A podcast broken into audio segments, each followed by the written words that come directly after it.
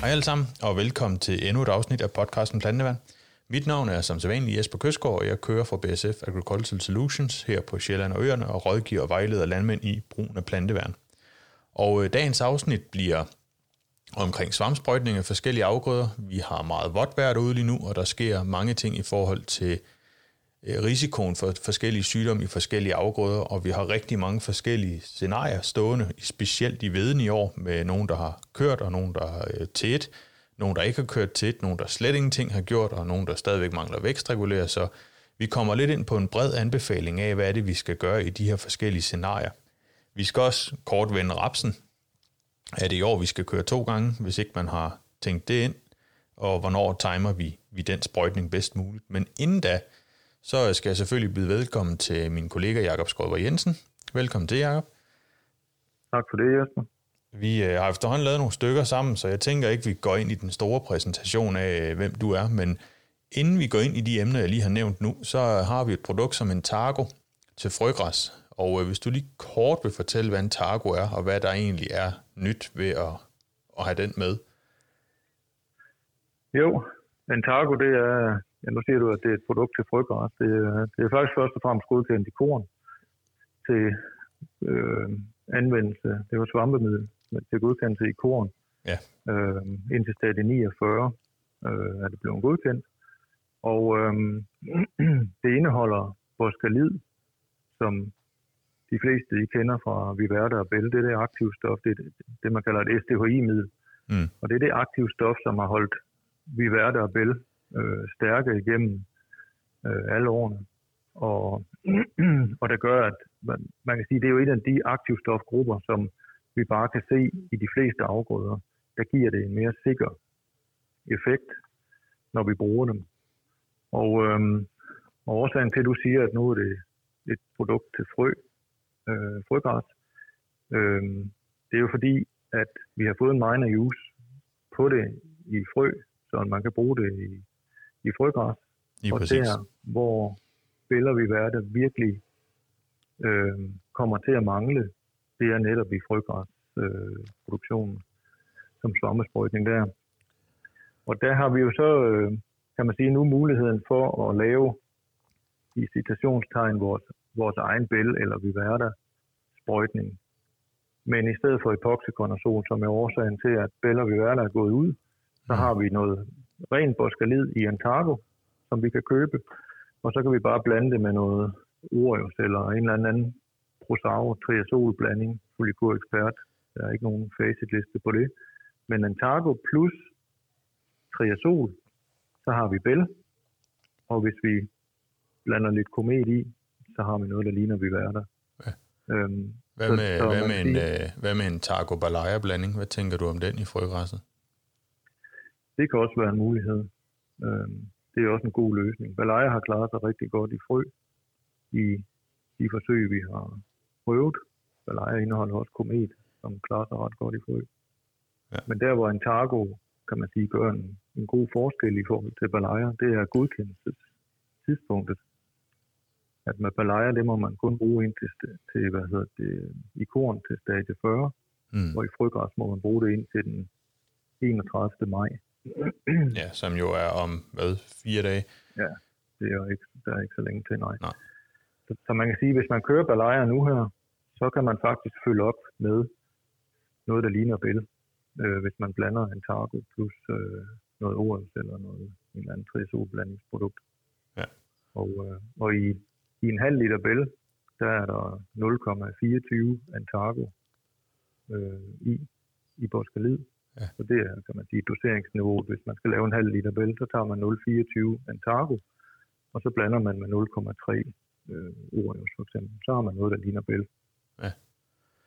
Ja, så kan man sige, grunden til, at vi også lige vender en Targo nu her, det er, at vi har jo ikke haft noget til salg i markedet endnu, og det får vi fra, fra starten næste uge af. Så, Ja, så på det, er den måde, faktisk kom, det er faktisk kommet til Danmark i går. Så ja, lige præcis. Folk, folk bør kunne få det. Ja, og som jeg lige forstår det, så, øh, så starten af næste uge, der skulle det være, være ude ved landmændene, dem der, øh, der køber ja. Det fra nu af. Så, så det var egentlig ja. Derfor, jeg tænkte, at vi lige skulle vente den for lige at fortælle, hvad det var, men også, at, at det ja, er faktisk et produkt, der er til at få nu her. Ja.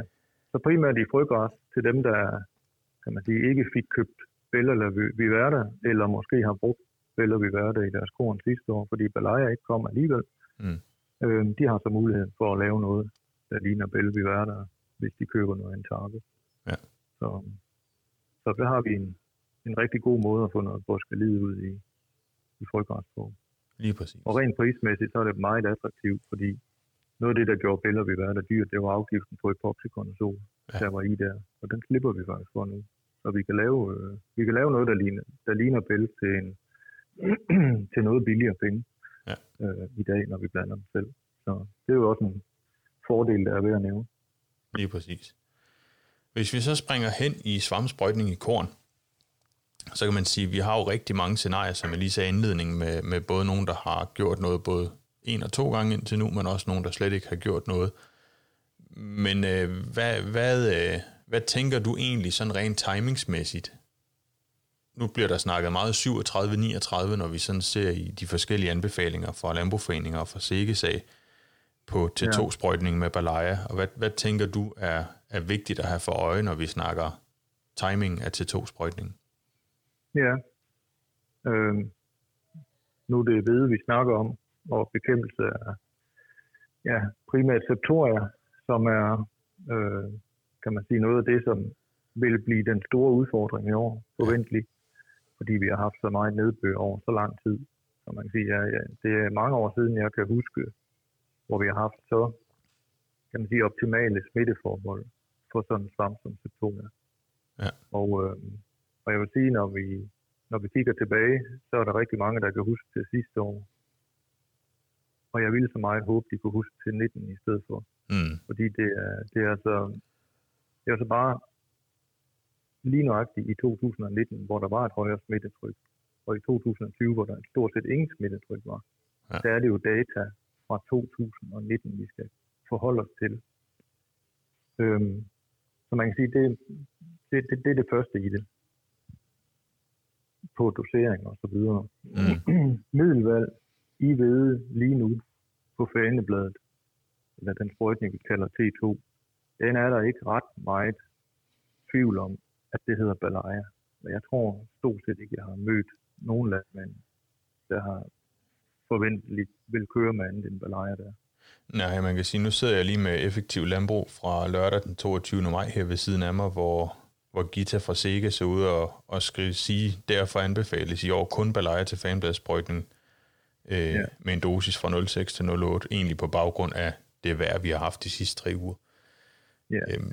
Vi har vendt Balaya tidligere, man kan sige, ja. for bare lige at skære det ud i, øh, ud i, i, i, i pap meget hurtigt, så er Balaya et nyt aktiv, eller der er et nyt aktivstof, der hedder Revisol i Balaya, som bare er ultimativt meget stærkere end de gamle midler, vi været der bælge på pulse, vi har været vant til at skulle, skulle se på som de stærkeste midler til at bekæmpe septoria. Ja. Og det er lige nok i den svamp, hvor forholdene i vedmarkerne er helt perfekte for nu, og har været der over en lang periode. Og derfor så vil Balaya være øh, i min verden det eneste valg overhovedet. Og det Præcis. tror jeg, det er ved de fleste. Men der, hvor der er så to spørgsmål, vi skal have svaret på, det er, hvad skal doseringen være af Balaya? Mm. Og hvornår skal vi køre med den? Og jeg tænker og egentlig, nogle... egentlig specielt den sidste er meget vigtig at få slået på plads. Hvornår er ja. det, vi skal køre med, med Balaya? Hvad er, det, hvad er det for et stadie, den her ved skal være i, når vi skal ud og køre? Ja, der er jo nogle anbefalinger fra mange steder, som, øh, og ikke for at skyde nogen ned, men, men, men øh, jeg hører mange anbefalinger fra folk, som aldrig nogensinde har set Balaya brugt i virkeligheden. Ja. Og, og det tænker jeg, det er, øh, der tænker jeg, så er man nødt til at ligesom sige, hvor er det, vi har noget viden om det her. Så må vi søge viden i den retning. Mm. Og øh, hvad det, det, der er forskellen eller forskelligt fra de tidligere år, det er, at vi har en T1 eller T2 sprøjtning faneblad, og så har vi en aksbeskyttelse senere. Forskellen nu, og så de år, vi har haft indtil nu, eller de tidligere år, det er, at der er så kæmpe stor forskel på effekten af Balaya, som vi kører med på T2, mm. og så effekten mod Septoria på, hvad vi nu måtte vælge af de gamle produkter på T3-sprøjtningen. Ja. Og derfor så står vi i en lidt anden situation, hvor vi normalt ville godt kunne køre lidt tidligt i sådan sen stadie 37, hvor fanebladet ikke er helt foldet ud. Fordi så kommer vi jo alligevel en uge eller 10 dage eller 12 dage efter, når akset er skrevet igennem, så kommer vi og ligger en svampesprøjtning der med et middel, som er lige så godt som det, vi har brugt på fanebladet. Ja. Men det gør vi ikke mere nu. Nu har vi noget, der er så meget stærkere, end det vi ville følge op med. Og derfor så er det meget, meget vigtigt nu, at den sprøjtning, vi laver med Balaya, der skal fanebladet være helt fremme. Ja. For ellers så får vi ikke den gode effekt, Balaya har på fanebladet. Så det, der bliver beskyttet af fane, eller det, der beskytter fanebladet, det bliver så det, man kører med næste gang. Balaya har, har kun fået en registrering, som man må bruge den én gang kun. Mm. Så vi kan ikke bare sige, om så kører vi Balaya nu, og så kører vi Balaya igen senere. Derfor så skal vi have Balayas rigtig, rigtig gode kurativ effekt, bekæmpelseseffekt og en langtidseffekt imod septoria. Så skal fanebladet frem. Ja. Ja, og Og man det er kan... meget vigtigt. Og ja, der er rigtig mange steder, og der er nyhedsbreve og så videre, der bliver skrevet ud lige nu her, hvor, hvor der bliver skrevet stadie 37 til 39. 37 for ligesom at forklare det. Der er spidsen af fanebladet, der kan man lige se den. Ja. Stadie 39, der er fanebladet helt fremme. ja, og man kan Det sige, ligesom fanbladet, fanbladet helt fremme er jo ikke kun på hovedskud. Det er jo lige så meget på sideskuddene, vi skal have, Ja, have fanbladet så langt frem som muligt. Og hvis man skal, hvis man skal tænke sådan lidt, hvordan, hvordan er det, vi beskytter, når vi kører, så hvis du tager en spraydåse og maler hele planten, så det, du maler, er det, du beskytter, sådan groft sagt. Ja. At, at, når man øh, sprøjter marken, så bliver det beskyttet på det, man rammer, Ja, og, og ikke andet. Midlerne er systemiske, men det er, de er udadgående systemiske. Det vil sige, hvis vi rammer bladet, hvis fanebladet kun er halvt ude, og vi rammer nede i bunden af det, ja, det vil sige cirka midt, midt på, så har vi en systemisk fordeling af produktet og beskyttelsen, men den går kun ud af mod spidsen. Den går ikke baglæns. Nå. Det er der ingen midler, der har øh, den effekt. så derfor så er vi nødt til at få midler, eller hvad man sige, fanebladet helt frem. Hvis vi skal have den gode effekt, som Balaya nu kan give på fanebladet. og Så nu, det er punkt 1, kan man sige. ja, og, Timingen den skal ligge på stadie 39, på fanebladet, fuldt udviklet. Ja. Og som du siger, vi skal lige have sideskuddene øh, godt med os, inden vi kører. Ja. Og så, er det jo, så står vi jo i det, i det problem nu her. Der har vi jo alle de der scenarier, som du, du beskrev før. Vi har nogen, der har kørt for ret lang tid siden. Og der kan man sige, en tætsprøjtning tidligt, den Mm. mm. virker ikke længere. Og uanset om den virker, så er der også kommet i hvert fald et nyt blad, anden øverste blad, måske tredje øverste. Der er kommet en ny bladetage i hvert fald siden dengang, som er helt ubeskyttet mm, og har været det igennem det her regnvejr. Ja. Så er der nogen, der har kørt, eller som man kan sige, slet ikke har gjort noget nu. Der vil jeg sige, jeg vil sige, de har taget en frisk beslutning, dengang de har besluttet, at de ikke vil gøre noget. Ja. Man har sat en kæmpe stor lid til, at de her sorter, som er sundere, at de kan klare sig selv. Men der vil jeg sige, når det regner så meget, som det har gjort, og vi har fuldstændig optimale betingelser for septoriasvampen, så vil jeg i hvert fald ikke turde sige til folk, at de skal bare vente, fordi de har en sund skov. Så vil jeg gøre noget. Men det er der så mange, der ikke har gjort. Og hvis, hvis de først skal vente på fanebladet kommer helt frem. Nu står mange marker i stadie 738 og kommer, kommer i stadie 39 lige om lidt. mm, Og de marker skal de vente på, de kommer i stadie 39. Og så skal de køre med balajer der. Men de skal skrue doseringen markant op i forhold til de doseringsforslag, vi læser i nyhedsbrevene med 0,4 og 0,5 balajer. Vi skal i de sorter, der skal vi op på 0,8. Ja. Altså, vi er nødt til at slå lidt hårdere, fordi vi skal slå noget smitte ned. Men når vi så gør det, så er det ikke sådan, at vi slår smitte ned, og så står vi der, hvor vi ellers normalt ville stå med en lavere dosering. Nej, nu får vi en oveni, at vi slår smitten mere effektivt ned, så bygger vi også en rigtig god langtidsvirkning ind på fanebladet og anlevelsesbladet, som ikke har været smittet så længe, eller slet ikke er smittet. Så fanebladet kommer først ud nu, og er ikke smittet. Så lige nøjagtigt der, der kører vi jo på en, en kan man sige, forebyggende behandling, og så er det de nederblade, vi er nede og skal kurere på. Ja. Men når vi gør det, så får vi bare en rigtig, med, med en højere dosering, så får vi bare oven i det en rigtig god langtidsvirkning. Og vi har altså lavet forsøg med Balaya, hvor vi skruer doseringen op, og der har den altså i mange tilfælde kunne holde afgrøden ren helt frem til den begynder at modne af med én sprøjtning på banebladet.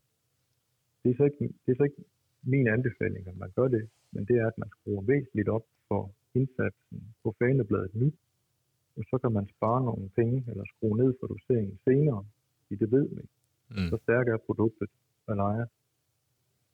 Og det kan også være, hvis det bliver tørt fra nu af og lang tid frem, at der ikke rigtig kommer mere smitte, så har vi jo muligheden for helt at smide tøjlerne til sidst.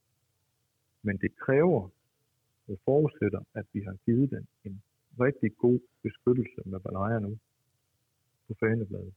Og der vil jeg sige, der er vi altså på 0,8 i dosering. Præcis. Og det både, synes både, mange, om, om, når både, nogen synes måske, det lyder måske også meget.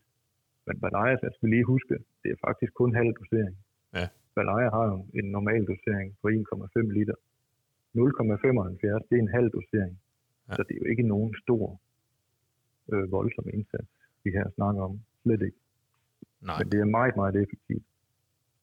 Ja, og man kan sige, den, den her med at skævdele øh, doseringen, som vi også har snakket om i, i den tidligere podcast om Balaya, det gør det jo også endnu vigtigere, at vi rammer timing rigtigt. Både det, at vi kører ja. med et sværere produkt til sidst, men også det, at vi kører med en generelt mindre indsats til sidst, gør ja. det bare ekstra vigtigt, at vi får, får ramt den her timing rigtigt. Ja, man kan sige, at det vi gør, det er jo, at vi, vi, vi flytter noget til tre sprøjtning hen i til to, og så får vi, udover at vi får en normal mere effekt ved, at vi hæver doseringen af et svampemiddel.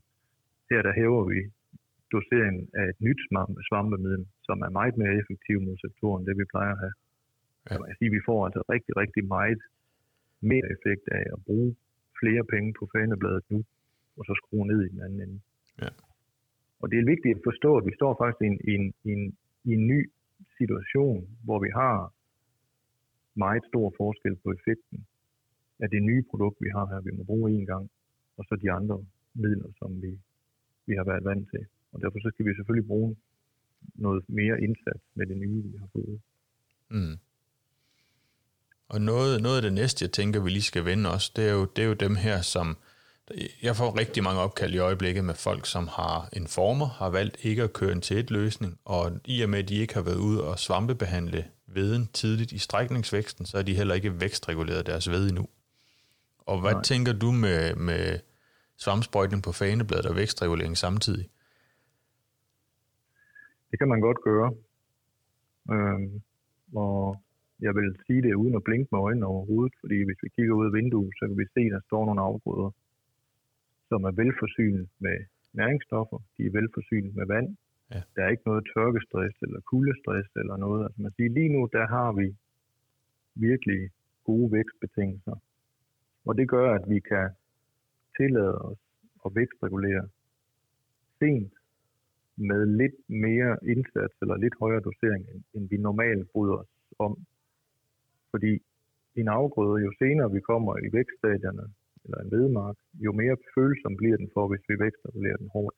Mm øh, på det. Det kan vi bedre tillade os, når vi er nede i stedet 32 eller 31, 33. Så kan vi godt give den et ordentligt skrald, øh, uden der sker noget ved det, så får vi bare en rigtig god effekt. Men jo længere vi kommer mod fanebladet og mod skridning, så bliver afgrøden lidt mere følsom for, at, at, at vi kan lave noget, hvor vi tænker, ah, der fik den lige ind på siden af hovedet der også, øh, ved at vi havde øh, givet den en høj dosering øh, vækstregulering. Jeg vil sige, at dem, der ikke har gjort noget nu, de kan roligt køre med Melax Top sammen med Balaya på fanebladet, og så får vi jo en, en vækstregulering der. Men jeg vil ja. sige, jeg vil, jeg, jeg vil sagtens du anbefale, at man kan gå op på, på 0,75 Medax Top øh, nu her. Normalt vil jeg nok sige, at man skulle køre højst 0,6. men, øh, men som tingene ser ud nu, så så har vi jo, i og med at vi har nogle gode forhold for vækst, øh, hvor vi kan vækstregulere uden at lave noget skade, men så har vi altså også en kraftig vækst, kraftigere vækst, som vi så også skal, man kan sige, øh, styre mm. på området. Så, så, så, så, det vil være min, min anbefaling, at man ikke, dem, der ikke har gjort noget, det er jo ikke kun en former ved, det er jo mange andre øh, hvidezoner, som, der, som, der står, flere. som ikke er vækstreguleret nu. Præcis. Og hvis vi kigger på potentiale på udbytte og sådan noget, de kan godt gå hen og blive tunge i top. Ja. Øhm, og, og derfor så, ja, hvis ikke man har gjort noget vækstreguleringsmæssigt nu, så vil jeg da øh, tage noget med ja. øh, nu her, når, når man skal køre med balajer lige om lidt, øh, for, formentlig.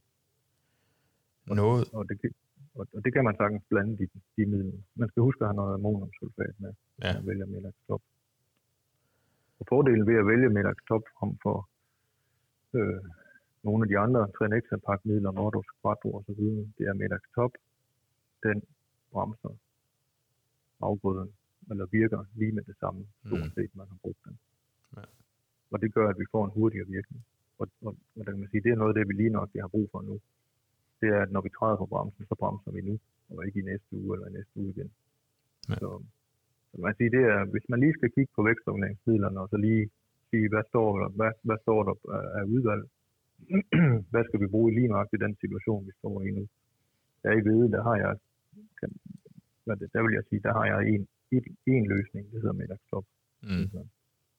Fordi det skal altså lige gå lidt stærkt med at få, få stoppet tingene. Det er jo ikke sådan, at vi, at vi vækstregulerer meget hårdere. Øh, det virker bare med det samme. Det er fordelen. Og nu, øh, nu, nu tænker jeg egentlig, at vi skulle prøve at snakke lidt om det her med, hvad får vi egentlig for de her svampbehandlinger? Fordi det, det er jo noget af det, jeg tit hører, hvor man kan sige, at i 2019 var der 900 kilo i medudbytte for svampsprøjtning i en former, og jeg tror, det var 645 i 2020, øh, også i en former. Og øh, når man ser øh, både Septoria øh, klassificeringen af en former for eksempel, så ligger den jo på 1. Det man så skal huske, det er det 0 til 4, den gælder. Det er jo ikke 1 ud af 10. Øhm, så, så 1 betyder jo ikke, at den ikke får Septoria, det betyder bare, at den får noget mindre. Men du ja. lavede nogle forsøg øhm, nede ved, eller i Sønderjylland, Sønderjylland Landbrugsforening lavede nogle forsøg nede på Ultangård med lige netop det her med, hvad får vi egentlig for vores svampsprøjtninger. Og jeg ved ikke, om du lige vil prøve at, at rende os igennem det her forsøg setup, der var lavet dernede. Jo, det kan jeg godt prøve. Altså, vi har lavet det nogle år øh, i træk, hvor vi har lavet nogle lidt forskellige ting. og det, det egentlig drejer sig om, det er for at, ligesom at få sat fokus på, hvad får vi egentlig for at svampesprøjte vores afgrøder. Mm. Og, og der har jeg sådan ligesom tænkt, hvis vi nu tager en mark, der er sprøjtet, hele marken er sprøjtet, så har vi en parcel i midten, vi kalder ubehandlet. Den er måske halvanden meter gange 10, Ja. og dem er der fire af, så vi er på noget, der hedder 20-30 kvadratmeter eller et eller andet, og vi, jeg ved ikke, hvor meget de er, men det er meget, meget lille areal. Inde i Danmark. Ja. Rent forsøgsmæssigt, så vedtager vi så, sådan ville verden se ud, hvis vi ikke havde gjort noget. og det tror jeg simpelthen ikke på. Så det vil jeg undersøge. Og derfor så lavede vi et setup, hvor vi prøvede at lave forsøg i en mark, som normalt, hvor det er sprøjtet rundt om, Mm. og så har vi lavet det i samme mark, men der har vi lavet to hektar stå rundt om, som ikke er sprøjtet. Og i de forsøg, vi har lavet i et par år med de her typer setup, der har der i, den, i de behandlede parceller, der var der ingen forskel på, hvad udbyttet var. Men de ubehandlede, der hvor man havde sprøjtet marken rundt om, der gav den ubehandlede parcel 1000 kilo mere cirka. 1100 til 1200 kilo, tror jeg det var. Ja. Mere end der, hvor man havde ubehandlet rundt. Ja. Så det siger mig noget om, at der er en påvirkning af den behandling, man laver rundt om marken på den ubehandlede. Så de ubehandlede resultater, vi får i forsøgene, det mener jeg, de er overoptimale. Det er hverken vil ikke se sådan ud, hvis vi lå være med at sprøjte marken. Nej, og man kan jo skal sige, vi have en eller anden korrektionsfaktor, eller et eller andet, vi lægger til, eller et eller andet. Ja. Men det gør, at vi undersøger jo. Jeg har lavet samme setup igen i år, så prøver vi at undersøge det videre. Ja. Øh, det her setup. her. Det er jo ret væsentlig information at få. De her forsøgs setup fortæller ikke noget om, hvilket middel eller hvilken dosering, der er den bedste, men den, den forklarer noget om, om der er forskel på, hvor meget får vi ud af at svampesprøjte vores afgrøder i et setup, hvor vi sprøjter smitten væk rundt om, eller hvor vi ikke sprøjter smitten væk rundt om. Præcis. Og det er jo vigtigt at få belyst, så vi, når vi står med en sund sort, kan stå og sige, at den gav jo øh, 10 tons ubehandlet i et forsøg. Og der fik vi kun 500 kilo for sprøjte Det er jo ikke ret meget ud af 10 tons. Nej, nej. Men det, det kunne faktisk være, at den kun havde givet 5 eller 8 tons. Ja. Og vi fik faktisk måske 2 tons for at sprøjte den, hvis vi havde lavet det op i din. Jeg startede faktisk på Ultang for en del år siden. Der havde vi et stort forsøg liggende i en mark. Marken blev sprøjtet med en strategi, og den samme strategi blev sprøjtet hen over sorterne af hvede. Øhm, der var det, det, det setup, hvor der ligger hvedesorter over for hinanden, og så den ene side er sprøjtet, og den anden er ikke sprøjtet. Mm. Men der har landmanden, der kørt, han sprøjtede sine marker, og så sprøjtede han sort forsøget også, men slog, slog så sprøjten fra i den side, hvor det skulle være ubehandlet.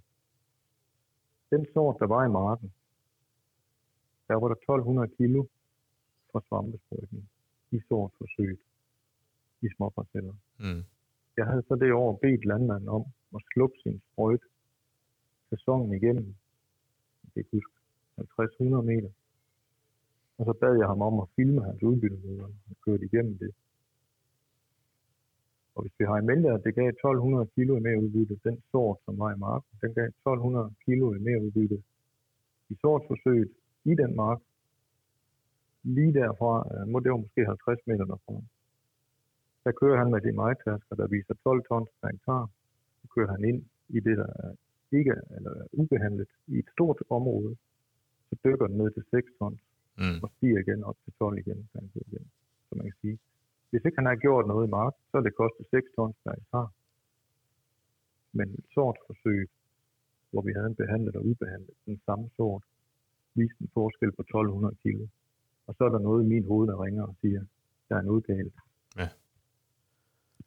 Og det er det, jeg er i gang med at prøve at se, om vi kan, om vi Ja, kan og, igen, som du sagde, det er jo ikke, noget, det, det er jo ikke noget bedre information om. Ja, og det er, jo ikke, det er jo ikke forsøg, der skal vise, om det er Balaya eller om det er Propulse, der skal køres med. Det er jo forsøg, der skal vise, hvad er det egentlig, vi får ud af det, hvorfor er det, vi gør det. Og jeg tænker, et politisk system lige nu, hvor man helst ikke vil have, at vi sprøjter noget som helst, der er det jo rigtig vigtigt kort at have de rigtige tal på, hvad er det egentlig, vi mister ved ikke at gøre noget.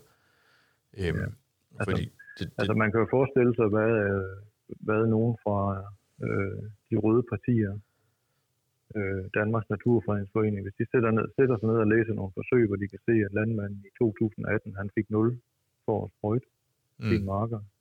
Altså det vil de gå ind og bruge lige med det samme, og sige, at vi skal forbyde alt svampesprøjtning af afgrøder, fordi det, det giver alligevel ingenting. Øhm, men, men virkeligheden er jo en helt, helt anden. Og, øh, og det vil jo være totalt misbrug af data, men, men øh, jeg er undskyld, jeg siger det, men, men jeg har ikke mere tillid til politikere, end at det er de øh, øh, verdensmester i at gøre, mm, hvis de kan komme efter det. Hvis de kan se en mulighed for at jagte en eller anden ideologi med et eller andet tal, så vil de med glæde sortere alt andet fra, og så bare øh, bruge det og misbruge det, alt hvad de overhovedet kan, Ja. for at få en eller anden sag igennem. Og det er så træls at se på, og ærgerligt at se på også. Men, øh, men, men noget af det, som, som jeg mener, vi skal have belyst, det er, hvad er reelt værdien af det, vi går og gør. mm, Fordi hvis vi nu får mere ud af det, end, end det vi kan se på papir, så skal vi selvfølgelig vide det. Ja. Og det er jo ikke noget med, at vi skal ændre hele forsøgssetuppet eller måden at lave forsøg på. Jeg kunne godt foreslå, at vi som firmaer, når vi køber forsøgene ved øh, SEGES Teknologisk Institut, øh, hvor end vi nu laver forsøg, at vi faktisk køber to hektar rundt om forsøget af landmanden og så lader vi være med, at så skal han ikke sprøjte rundt om forsøget. De landmanden sprøjter jo altid sine marker helt ind til forsøget og hele vejen rundt om. mm, Og det kunne jeg godt tænke mig, at vi kunne lave et setup, hvor man faktisk køber to hektar rundt om de steder, hvor der ligger et svampeforsøg. ja, og så lad det være ubehandlet. Jeg synes, vi er nødt til at have den viden. Enig. Men, men det, var egentlig, øh, det var egentlig heller ikke så meget for, man kan sige, vi skal ikke, det var ikke for at sælge ekstra balaj, jeg synes, den her skulle med som oplysning. Det var egentlig en oplysning på, at I får mere for det, end I tror. Og som Jakob også sagde ja. her i, i, i forsøgssetupet, så er det jo en ret simpel øvelse at lave. Sæt to hvide stokke og sige, de her 100 meter af marken, der, der svampsprøjter vi ikke hele sæsonen igennem. Og når I så kører med jeres majtasker, så er det jo egentlig ligegyldigt, om den er kalibreret til at være, være 100% korrekt, om den viser 8 eller 10 tons, men det er forskellen på behandlet og ubehandlet, I skal kigge på. Og så vil I jo faktisk kunne se, hvad har I egentlig fået ud af de her svampsprøjtninger. Så det er, ja, en, det er en let er øvelse. Det er meget simpelt måde at gøre det på. Ja. Øh, et enkelt setup, hvor man egentlig ikke skal gøre, at man lige skal slukke sprøjten øh, 50 eller 100 meter, 100 meter måske, ja. i fuld bredde. Og så kan man, har man det som en observationsprocent. Men man skal huske at slukke den hver gang, øh, så man har fuld ubehandlet. Så kan man jo se fuldstændig, hvad har jeg fået for at sprøjte min mark. Så kan det jo egentlig være lige meget, hvad alle mulige forsøg rundt i Danmark viser, som jo også tit er en sammenblanding af forsøg fra Lolland og Sønderjylland og Nordjylland så er det gennemsnit af, hvad en former har givet for, eller fået for svampesprøjtning der. Vi kan tage sådan en som en former ved, som er en sund sort, en af de sundeste, vi har. Mm. På Ultangård ved Haderslev, der gav den i 2019 øh, 1900 kilo for svampesprøjtning. Ja. Det er jo sådan en sund sort, som man i dag står og siger, jamen, åh, man behøver nok ikke gøre ret meget. Men 1900 kilo, det er næsten 2 tons gange 130 kroner. I, i et år, hvor vi egentlig både havde store vedemarker til foråret, ligesom vi havde i år til vækststarten, og så havde vi også et, et forholdsvis vådt forår på ingen måde, som vi har nu, men ja. Det, er, det, det som du sagde i starten, ting, to år, der egentlig kan referere ret godt til hinanden. Ja, og 1900 kilo, som jo også er, som vi lige har snakket om, i et lille forsøg, hvor der er sprøjtet rundt om. Ja. Altså, kunne det være, at det havde givet endnu mere det. Men så er der så andre steder i Danmark, hvor det giver mindre det er jo den, man, man skal jo hele tiden forholde sig til den historik, man har, og det smittetryk, man har, og så videre. Præcis, og, så, og så igen den der med at slukke sprøjten, det giver bare den viden, at man ved, hvad, hvad, har, hvad har de forskellige år givet, og hvad har de forskellige sorter kunne klare. Øhm, ja. så, så det er klart en opfordring herfra. Ja, noget af det, jeg hører rigtig mange gå ud og sige lige nu, det her, det er, vi har ikke gjort noget, men vi kan simpelthen heller ikke finde noget. Vores, vores marker, de er helt grønne. Hvedemarker, mm. de er helt grønne. Der er ikke noget sektor endnu. Øhm, og så plejer jeg at sige til folk, øh, når jeg hører det, det kan I ikke regne med. I kan gå ud og kigge efter rust, og I kan gå ud og kigge efter meldug. Så kan I gå ud og kigge septorie, det kan I ikke kigge efter. Der er det regnvandsdage og så videre. Så, hvis, så hvis marken den er grøn nu, så skal man gå ud og nyde det nu. Fordi mm. det kan være, at den ikke er det om, om 14 dage. Jamen jeg vil sige, en, en uge mere, nu får, vi, nu, nu får vi varme her til weekend, når vi får ekstra vækst, og en uge mere frem, så vil jeg våge påstå, så begynder, øh, så begynder der at komme rigtig meget septoria, hvis ikke vi gør noget nu her med, med balaya de steder, hvor det er tid til det. Øhm, ja. Fordi den, den er der, den er der latent. Jeg ved jo bare, at jeg lavede de her PCR-test op på sejret, og øh, der målte de jo latent septoria-smitte i alle bladene, øh, selvom det var fuldstændig ja. grønne marker, så der er septoria-smitte alle ja. steder derude. Altså septoria, det kan man ikke se, Nej. før det er for sent.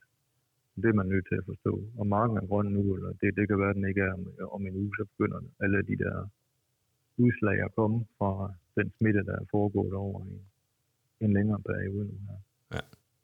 Så lad være med at gå ud og kigge efter septorer. Det får man ikke ret meget ud af.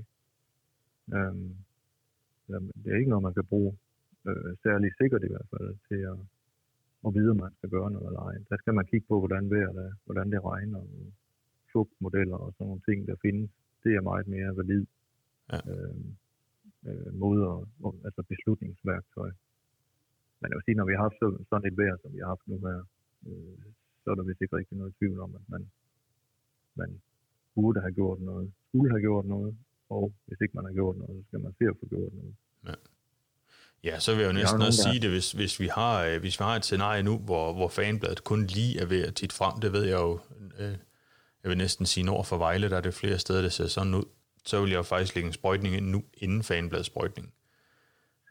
Ja, der er nogle steder i Danmark, hvor vi måske har nogle udviklingsstadier, hvor vi sidder og siger, øh, at viden der står måske stadigvæk i 33, 37, eller jeg ved ikke, hvad man kan kalde de stadier der. Men, men, men hvis, hvis, vi, hvis vi tænker, at der går en uge eller mere, inden fanebladet er fuldt fremme, og man ikke har gjort noget inden for de sidste, den sidste uges tid eller sådan nogle ting, øh, så er der jo lang tid til fanebladet kommer frem, hvor vi vil lægge balejeren på.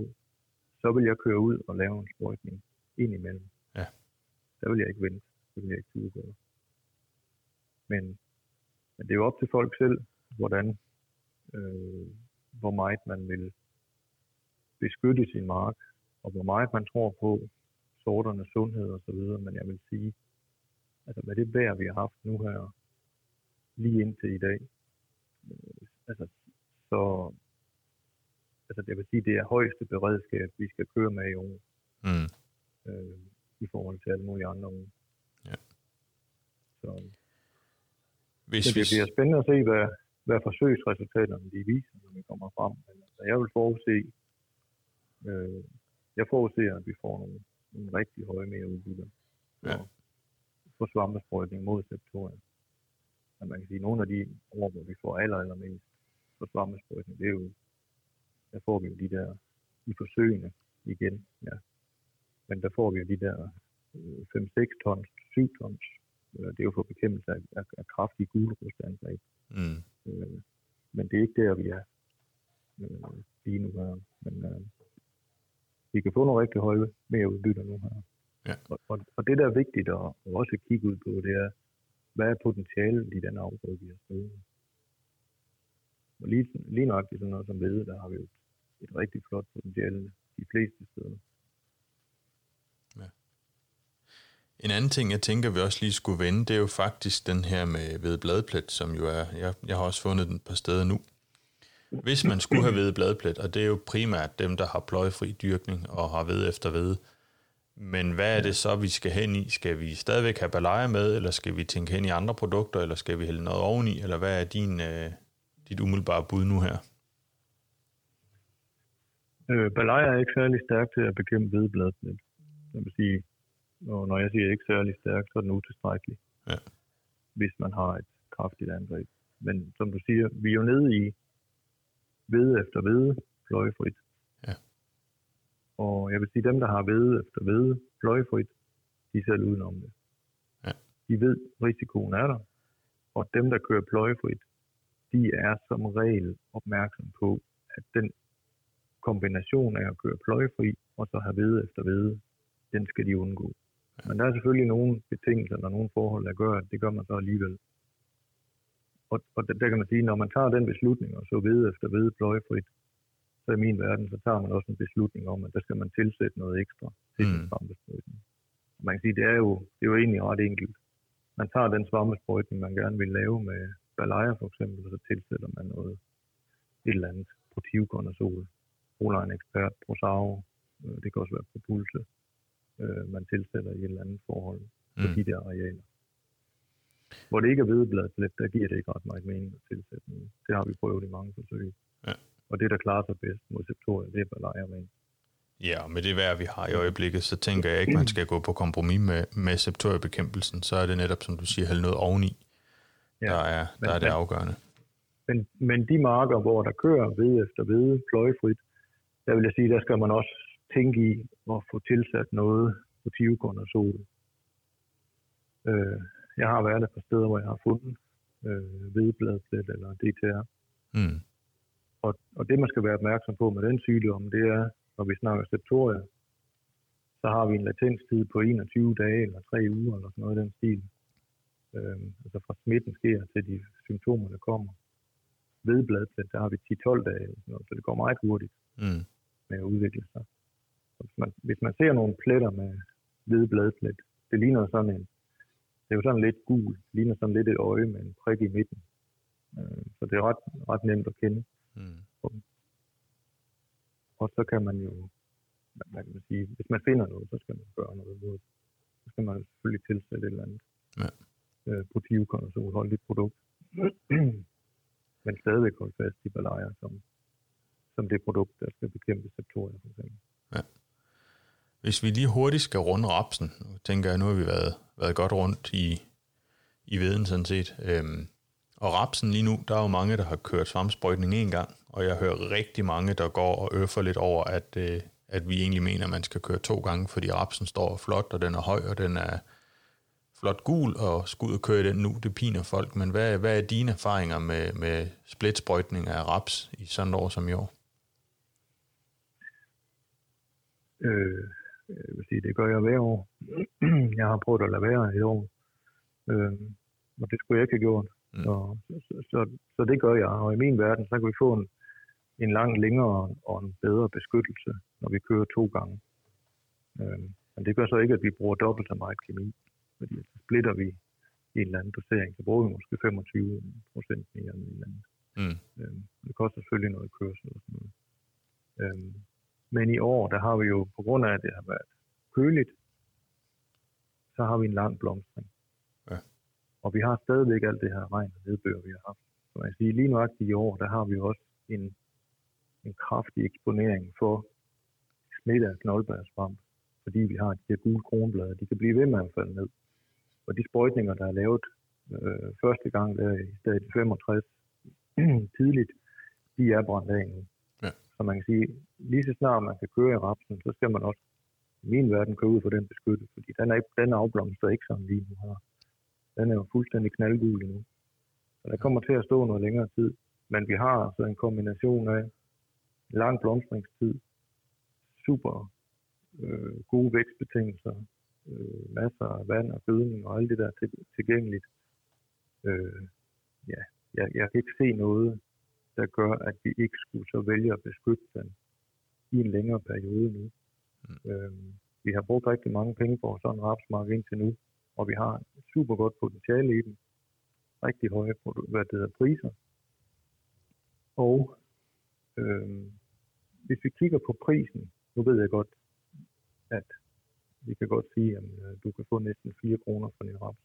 Øh, jeg tror, de fleste, inklusive mig selv, har nok solgt til et lidt lavere niveau. Men mm. derfor har vi stadigvæk en god pris øh, for de rapsfrø, vi producerer. Og for at lave en svampesprøjtning med 0,4 piktaktiv for eksempel, øh, det, øh, altså det koster jo, i frø koster det måske 25 kilo frø sådan at lave sådan en sprøjtning. Mm. Alt afhængig hvad man har solgt til selvfølgelig. Men det vil bare sige 25 kilo frø per hektar, du skal vinde mere for at få betalt den kemi, du kører med. Øhm, mere skal der ikke til. Og hvis de 25 kilo frø, det vil jeg mene, det kan vi altid hente. Og særligt med et produkt som Picta som har en stolerin effekt med, med kometen, der giver nogle fysiologiske effekter, lidt, lidt forgrønnende effekter, det, rapsen den vokser i længere tid, osv. Øhm, altså vi forlænger simpelthen væksten, og vi mm. giver en, en, en bedre og mere effektiv vækst, øh, som jo gerne skulle resultere i nogle, i nogle flere frø. Men altså, det er jo 25 kilo, vi snakker om per hektar. Ja. Øh, det koster. Og det vil sige, det er så lidt, man ikke engang vil opdage det, om det er der eller ej. Nej, men det giver en langt større sikkerhed, og specielt også i år, hvor vi har så meget... Øh... Det giver en langt større sikkerhed, men det giver der bestemt også et højere udbytte i år. Ja. Det, er, det er jeg ikke i tvivl om. Nå. Jamen Jacob, jeg synes, vi... Det være, jeg, jeg synes, det vil være ærgerligt at have nogle flotte rapsmarker nu, med en så lang blomstringsperiode i så regnfuld vejr, at man så siger, at vi gør, som vi plejer. Ja, enig. Og nu, øh, nu øh, snakkede vi jo om, inden vi gik i gang med at lave den her podcast, at vi skulle prøve at lave den lidt hurtigere, end vi plejer, så det bliver sådan lidt mere hurtigt øh, gennemgang, og nu nærmer vi os sådan set 45 minutter, som vi plejer. Så jeg tror egentlig, vi ja. vil lukke den af her og sige, det var, det var en gennemgang af, af viden og, og rapsen af, hvad vi tænker, der skal, der skal ske nu her. Fordi ja. vi får rigtig mange spørgsmål på lige netop de to områder i øjeblikket. Ja. Og øh, også en kort øh, gennemgang af Antago, at det er et produkt, som, som I kan tænke ind der med, at der mangler svamsprøjt jeres, jeres frøgræs en gang mere. Ja. Og, øh, jeg tænker også, øh, også noget, som jeg får rigtig mange spørgsmål på, det er, hvad gør vi lige med rækgræsmarkerne og frøgræsmarkerne ja. nu? Øh, de vokser helt vildt. Det er jo virkelig græsvejr. Øh, og nogen vil gerne have, have en rigtig god effekt nu.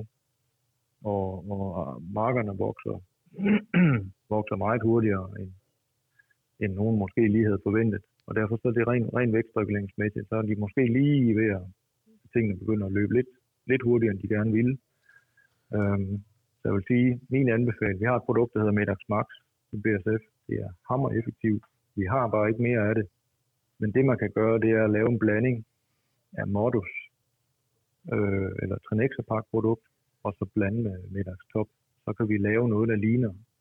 Så får vi en meget hurtig virkning, og så får vi også Trenexa virkning, som virker øh, lidt længere, men vi får altså en meget effektiv blanding.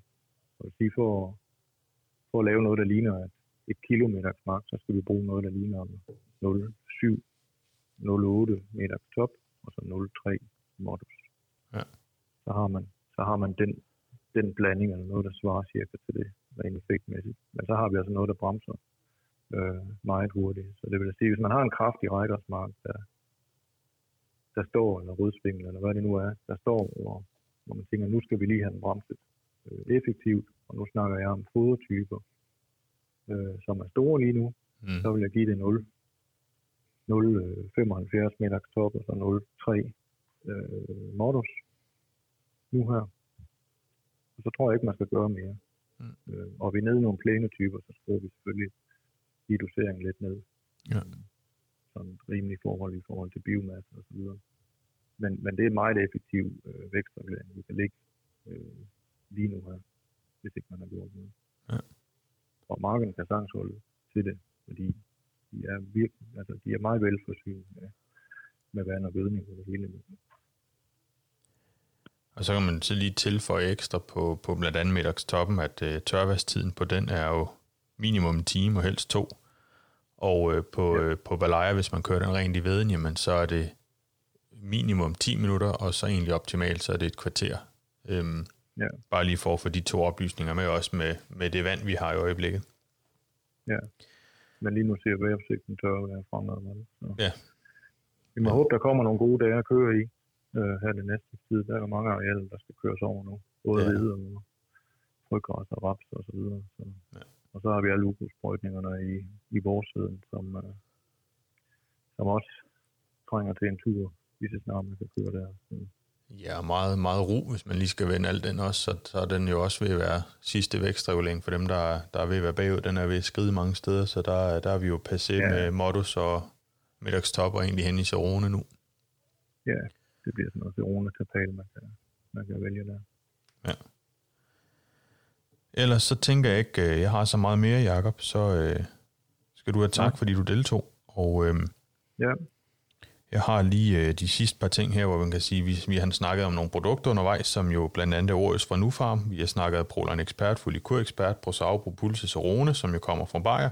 Og så har vi snakket Modus, øh, som kommer fra Syngenta.